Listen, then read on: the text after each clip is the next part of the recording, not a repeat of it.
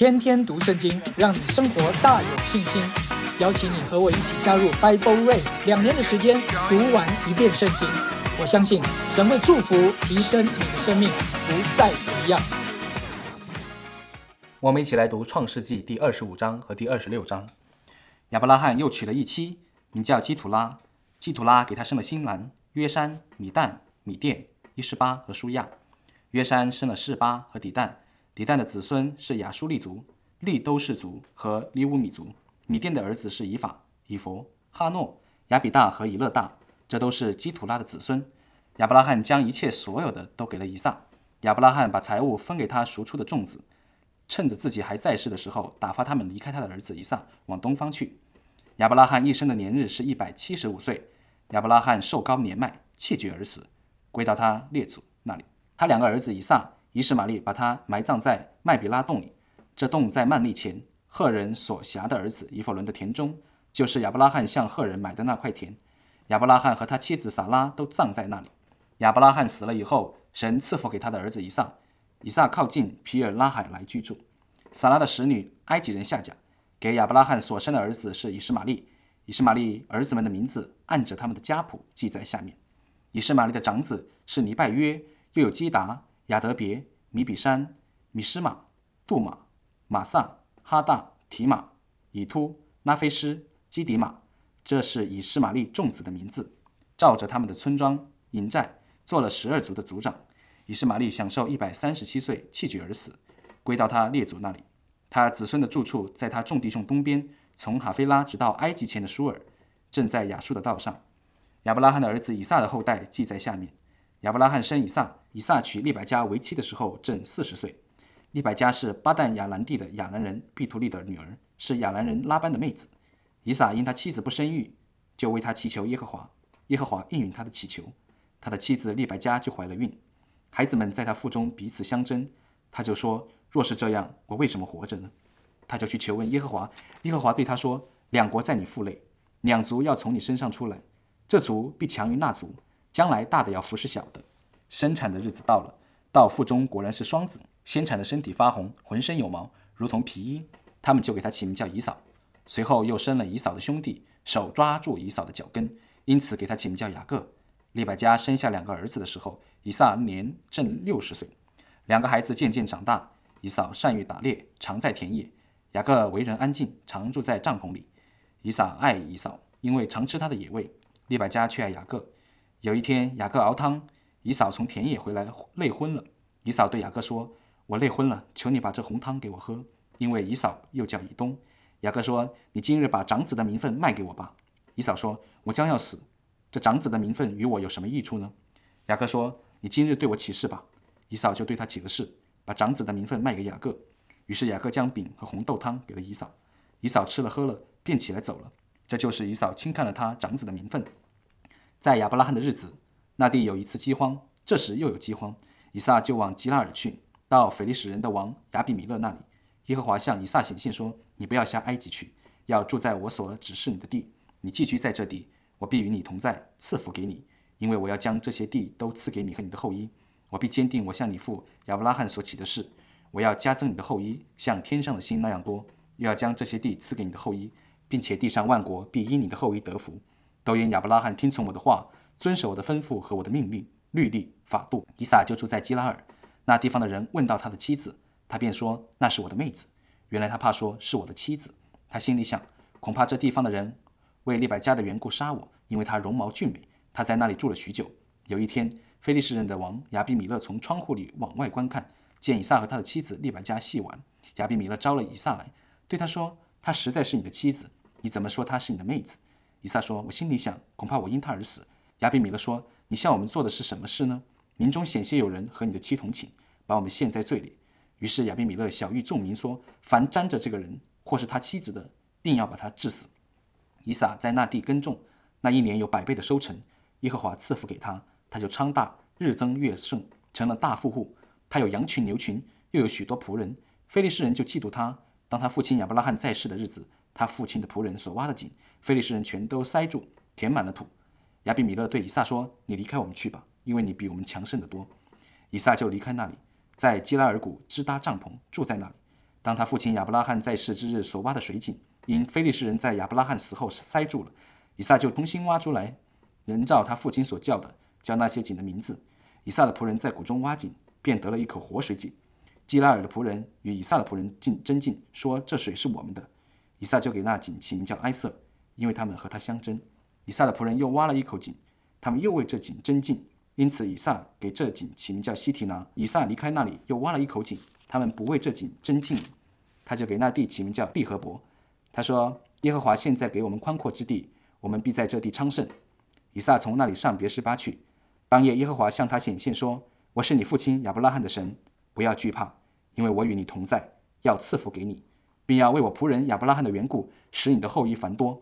以撒就在那里筑了一座坛，求告耶和华的名，并且支搭帐篷。他的仆人便在那里挖了一口井。亚比米勒同他的朋友雅护撒和他的军长菲戈从基拉尔来见以撒。以撒对他们说：“你们既然恨我，打发我走了，为什么到我这里来呢？”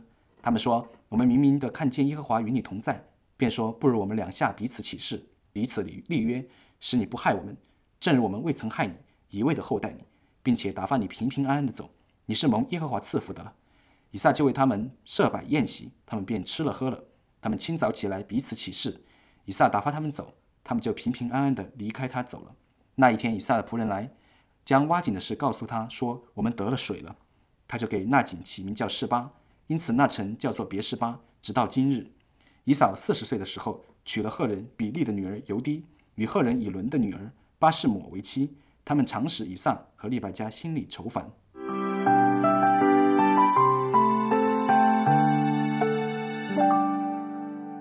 今天我们要进入到创世纪第二十五章到二十六章，这两章是说到我们怎样做一个属灵的真儿子，怎样在我们生命的里面叫人看出有神活在我的里面，我是阿巴天父的真儿子，同时也教导我们。在我们生命当中的每一个环境、每一个痛苦、每一个难处，一步一步在走的时候，怎么来看见神有细腻的引导？而这样的一个挫败，而这样的一个冲突，目的是什么？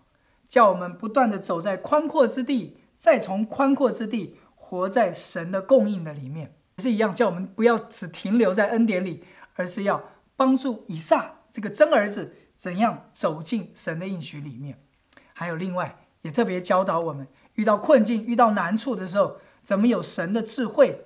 我们怎么去祷告？我们怎么去等候？我们先来看第二十五章，在第一节到第六节当中，说到亚伯拉罕又续弦了。那是因为莎拉死掉之后，亚伯拉罕又活了三十八年。这三十八年，他借着他的妾基土拉生了许多孩子，孩子就要释放到东方去嘛。因为真正承受产业的只有以上。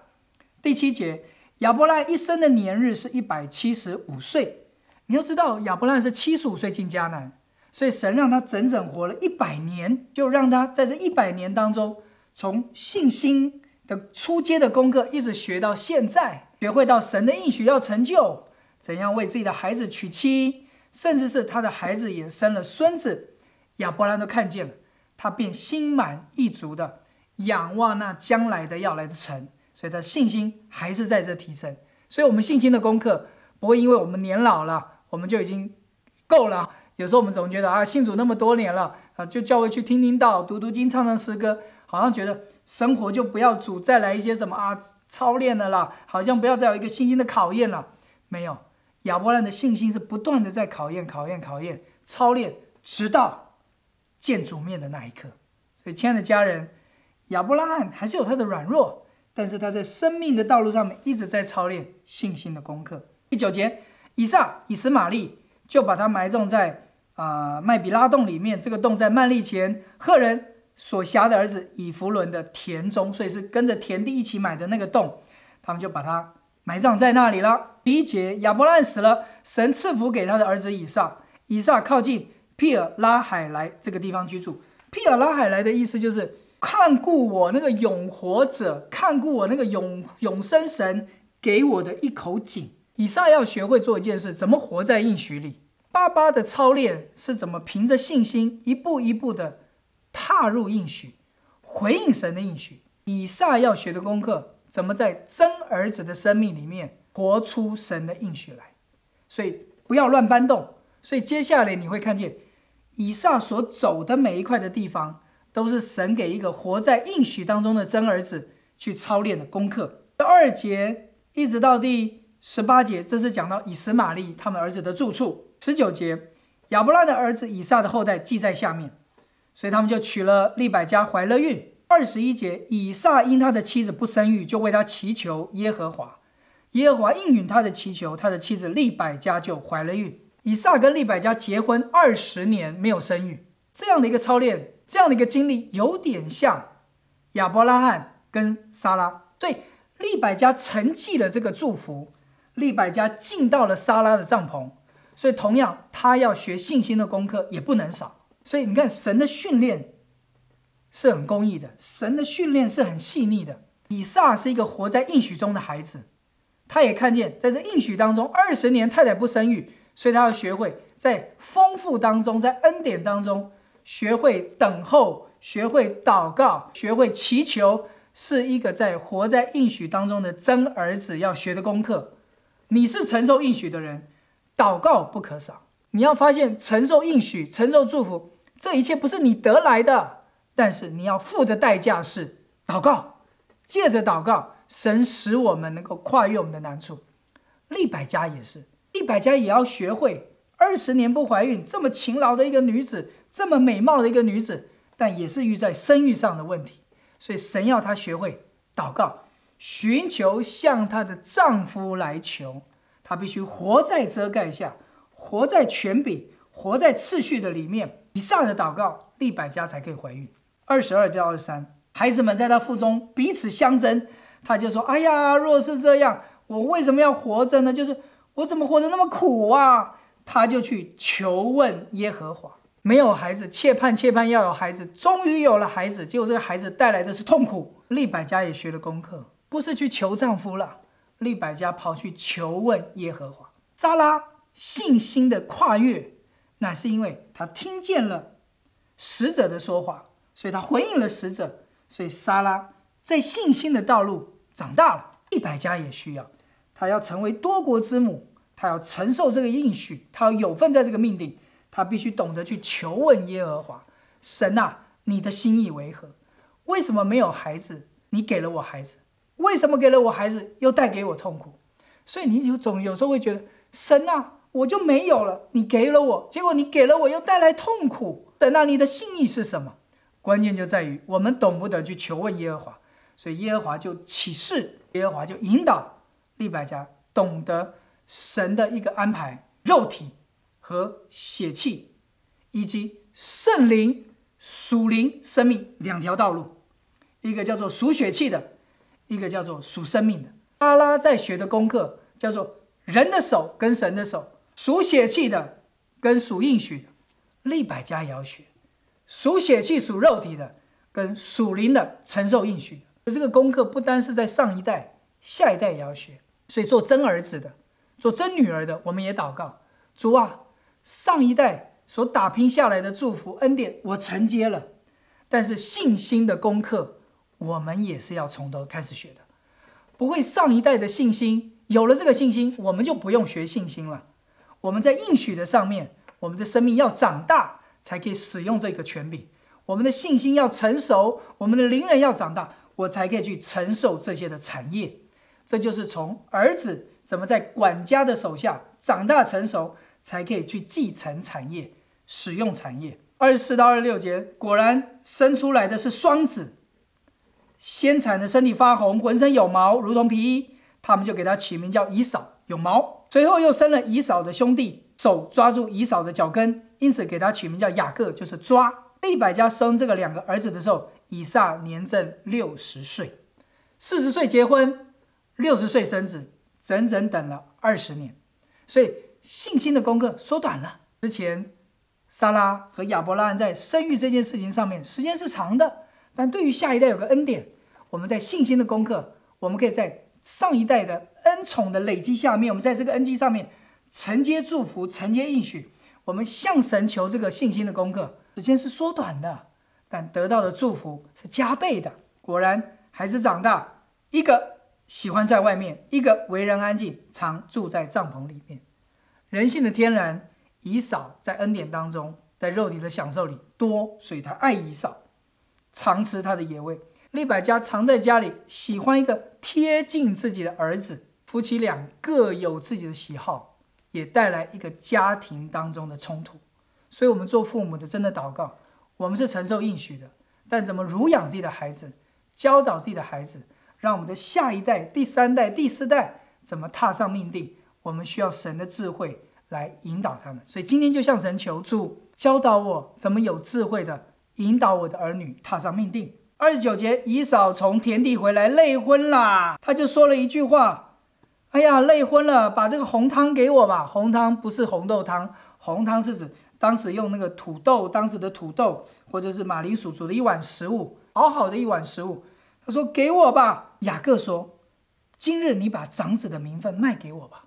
可能利百家常年来一直都在说，将来大的要服侍小的，小的要来承受应许。”雅各真的要抓他天然的本性，也跟他他的那祖父一样，想要用人的手去加速神的应许。他们都行过割礼的人，但肉体行了割礼，心里得要受割礼。所以我要抓，把长子的名分卖给我吧。以扫说：“我都要死了，这个死不是真的要死，只是很累，累昏了。我要长子的名分干什么呢？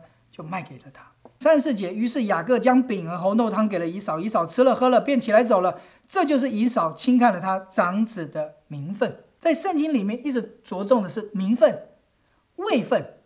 或许我们今天不是所谓的长子的名分，但我们拥有真儿子的名分，神的儿子的名分。今天我们的长子是耶稣基督，我们是同在这个家中做儿子的。我们有长兄耶稣基督，这个长兄在真儿子的名分的里面。供应给我们，我们就要学会在儿子的位分里面成熟长大。所以求主祝福我们，不要轻看这个名分。同样的，我们对于我们肉身所说的孩子，我们也不要所谓自己的天然的喜好。我们要帮助我们的儿子，不管两个孩子、三个孩子，每一个都要踏上神的命定。长子是在我们最强壮的时候所生的，愿我们这个儿子承受双倍的祝福。但我的次子或我的次女或我的长女。他们也同得这样一个祝福，我们都在长兄耶稣基督之下，所以求主祝福我们，我们都在这个儿子的名分的里面，不要轻看，不要因为贪恋世界，不要贪恋这个世代的金钱，贪恋这世上的一个祝福，我们就轻看了。教会当中很多的以撒的心态，今天在教会当中有很多以扫的心态，我要这个名分干嘛？金钱更重要，食物更重要，住处更重要，丰盛更重要。神在教会当中给我们祷告的祝福、恩典的祝福、名分的祝福，太抽象了。我要实质的祝福。所以今天有一群以少的心态的基督徒，跟神不断的不足、不足、不足、不够、不够、不够。我要给我物质的祝福。但今天在神的家中，我们必须也要有一种像雅各一样，我要神的祝福，我要神的应许，我要神的命定。雅各会被改变的。雅各虽然用人的手，但最终他成为了一个承接应许的人。所以，亲爱的家人，祝福我们的儿女，看重神的命定，看重神的祝福，也看重我们是基督徒神儿女的位分。不要因为金钱、肉体、名声，甚至是世上的荣华，失去了我们的祝福；只看重物质而失去了属灵的祝福。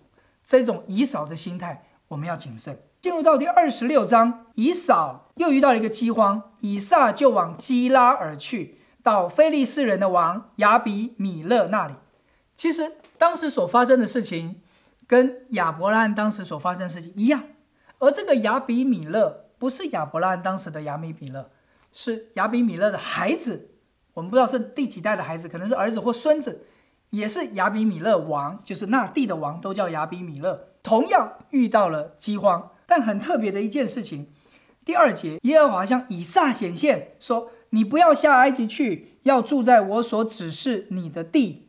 你寄居在这地，我要与你同在，赐福给你，因为我要将这地赐给你和你的后裔。我必坚定我向你父亚伯拉罕所起的事，我要加增你的后裔，像天上的星那样多。要将这个地赐给你的后裔，要将地上的万国并因你的后裔得福，都因亚伯拉罕听从我的话。”遵守我的吩咐和我的命令、律例和法度。同样遇到饥荒，以撒要往基拉尔去，他就想要往埃及去了。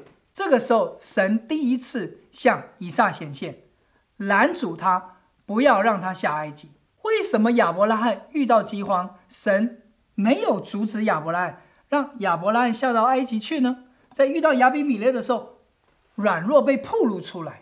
同样的，神拦阻以撒，是要让以撒学会跟随神的脚步。所以，神的禁止或神没有禁止，神的引导或神在事后的说话。都有神的心意，随时细腻的去为神。所以，一个活在儿子位份的人，他必须常常去问神啊，你的引导是什么？向我显现，再次向我坚立你的命定和应许。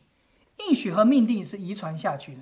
或许以撒没有这样的一个挣扎痛苦，没有这样的一个困难的环境，他的信心仍要增长。所以，信仰的第一代往往信心坚定，二代、三代、四代。信心可能就没有这么坚定了，信仰成为他的习惯，对主就失去了敬畏。我们做二代的，做三代的，做四代的，我们要常常祷告：主啊，引导我的每一个脚步，教导我或前行，或静止，或停留在原地，对我清楚的说话。果然，第六节，以撒听话，就住在基拉尔。住在基拉尔，就是一个懂得站在儿子的位分，该停的时候就停，该说的时候就说。该走的时候就在走，可是人还是软弱。即使神已经说话了，你不要惧怕。以撒还是害怕，同样犯了一样的软弱，就发现我们不不把这件事称为咒诅，我们称之为好像人性的一种的软弱会传承的。所以我们要祷告主啊，将这个咒诅完全的停止，在我这一代就完全的停止。同样，我的软弱，我的血气，我的老我，主，钉死在十字架上，让我的儿女。诚诚实实的活在你的面前，你也诚诚实实的把它栽种在你的国度的里面。不要小看这个祷告。虽然我们讲到有两条路，一个是巴别的路，一个是生命的道路，但是在亚伯兰这条生命的道路上面，你会发现，罗德他的女儿跟他犯了罪，摩押亚门是一直在伤害以色列，以实玛利是一直在伤害以色列，所以所有周遭一直出来的这些环境。甚至从基土拉所生的这些从外族来的一个列邦，四周都成为以色列极大的一个困扰。我们的肉体、我们的血气、我们的每一个错误的决定、我们曾经说过的话、我们的脾气，甚至是我们的天然的喜好，都会成为一个软弱的一个记号，传承在我们儿女的上面。所以求神一定要把我们的老我血气钉死在十字架上，真的让我们的儿女诚诚实实的、守节心清的。活在神的面前。第九节，亚比米勒招了以撒来，对他说：“她实在是你的妻子，你怎么说她是你的妹子呢？”以撒说：“我心里想，恐怕我因她而死啊，因为他的确也是他的一个远房的亲戚啊。”所以亚比米勒非常的愤怒：“你向我们做的是什么事呢？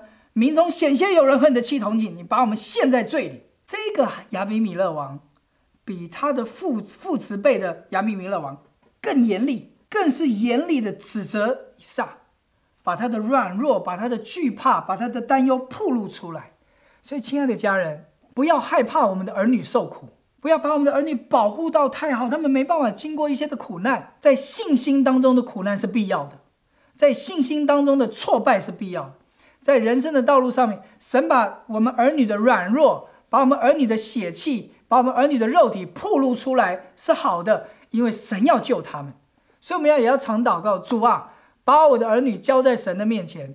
当他们的软弱被暴露出来的时候，他们仍然能够敬畏神，活在神的面前。所以十二节就在那个时候，软弱被暴露出来的时候，哎，以撒刚强了，以撒的信心得着祝福了，以撒也开始去像他的爸爸一样承受加倍的祝福了。以撒在那地耕种，那一年有百倍的收成。耶和华就赐福给他。铺路是为了信心的提升，被责备是为了能够刚强承接祝福。所以每一次神在我们生命当中的修剪，都跟神的提升祝福有关。后面昌大日增月盛，成了护父，非利士人就嫉妒他。十五节，当他父亲亚伯拉罕在世的日子，他父亲的仆人所挖的井，非利士人全部塞住，填满了土，所以就叫他们离开。人叫他们离开，但以撒有没有离开？他不敢离开，他还是在基拉尔谷支搭帐篷，住在那里。这就是一个顺应神的人。环境叫他离开，哦哦，他他可以稍微动一动，他不敢离开那块地，因为神还没说话。以撒就学聪明了，在信心的功课上学聪明了。王对他说的话，他听，他也回应，但他最终要回应的是神。亲爱的家人，我们今天要学会到一件事：亚比米勒王是当时整个他们居住环境当中最高的权柄。以撒要懂得回应亚比米勒，尊荣亚比米勒，他迁移他的住处，但以撒至终要回应的是神，他没有搬离基拉尔谷这个地方。这是神所命令的地方，直到第十八、十九节全部都塞住，以撒就重新又挖出一个井，所以又重新挖出了一口活水井。蓄水池跟活水井是差很多的。蓄水池是挖一个洞，深的洞，雨水、露水可以在那边集中。但他的离开，他不敢彻底的离开，是因为他要知道神的心意，所以一挖井，挖出了活水井。活水井是从地下水涌冒出来的，不是借着雨水，是借着地下水。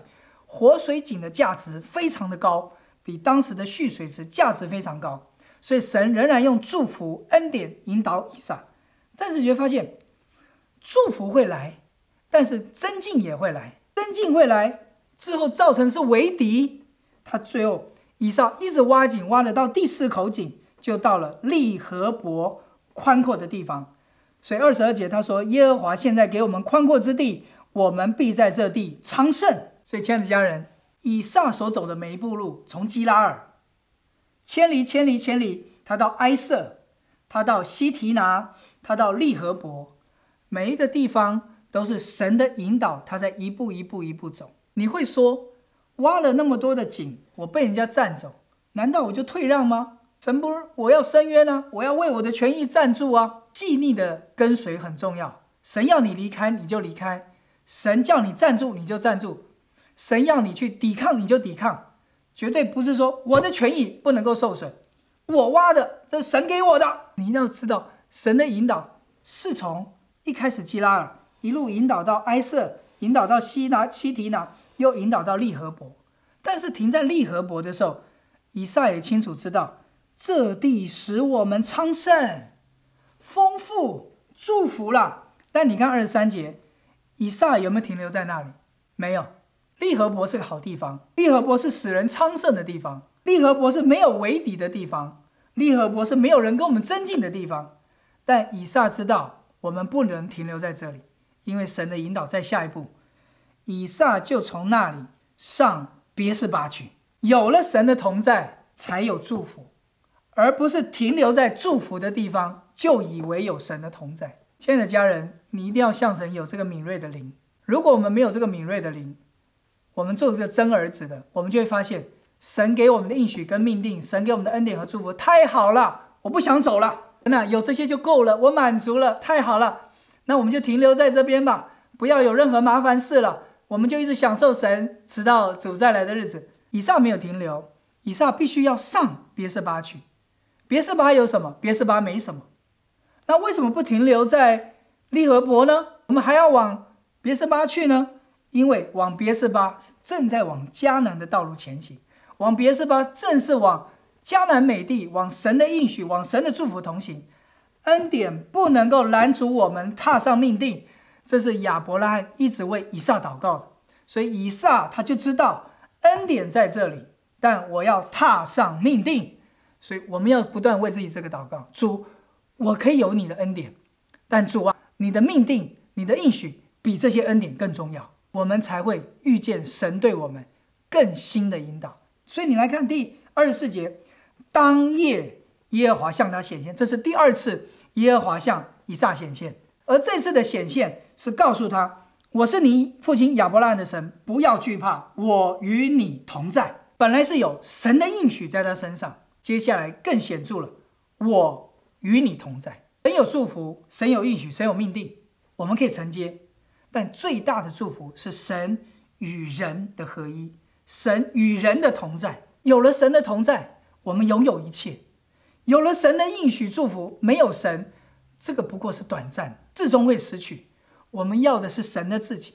所以当以撒清楚的知道从利和伯迁往别是巴的时候，神主动的向他显现：“我要与你同在，我要赐福给你，要为我仆人亚伯兰的缘故，使你的后裔繁多。”所以以撒就学会了开始足坛求告耶和华的名，支搭帐幕，便在那里又挖了一口活水井，在别是巴的活水井，才是神与他同在一个祭坛。一个祝福，一个恩典，最美好的记号。亲爱的家人，你要停在哪里？停在相争的地方吗？我不要，我不要。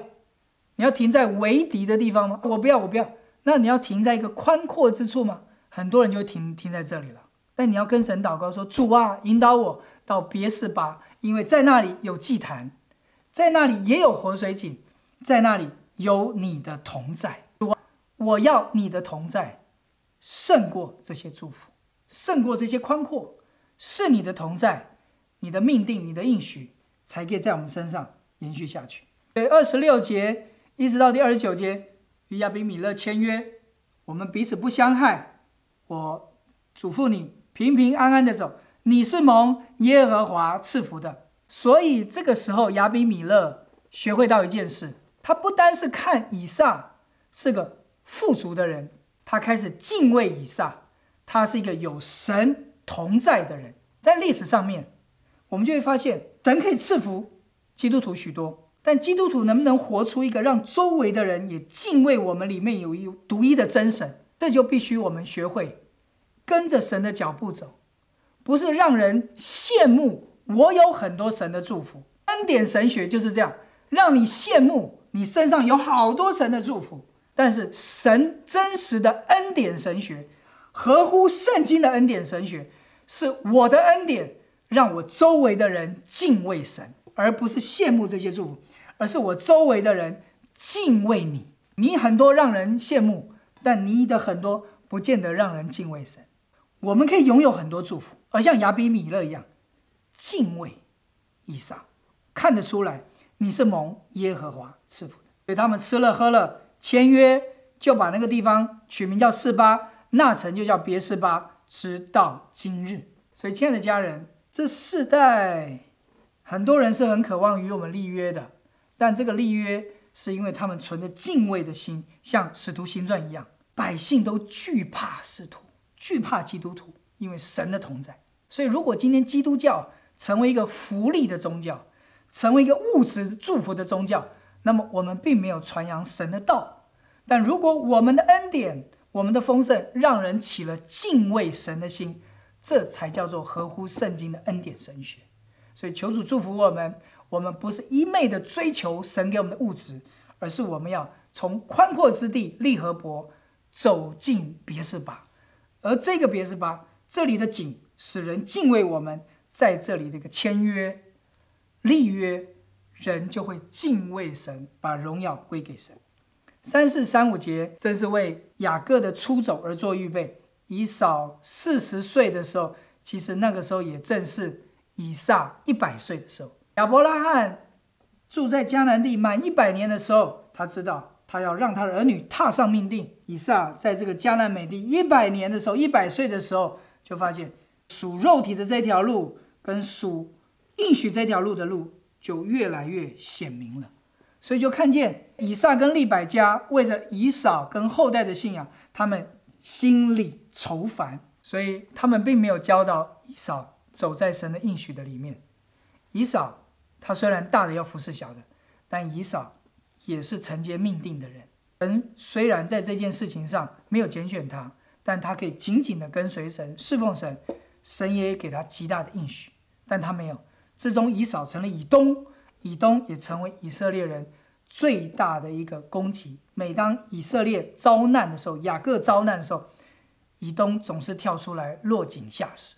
所以，求主真的怜悯我们，赐给我们智慧，教导我们的儿女，一直行走在神的命定里。一定要知道，恩典不能够取代神的同在，丰富宽阔之地也不能够取代别是巴在那里献祭。我们要神的显现。愿神祝福我们。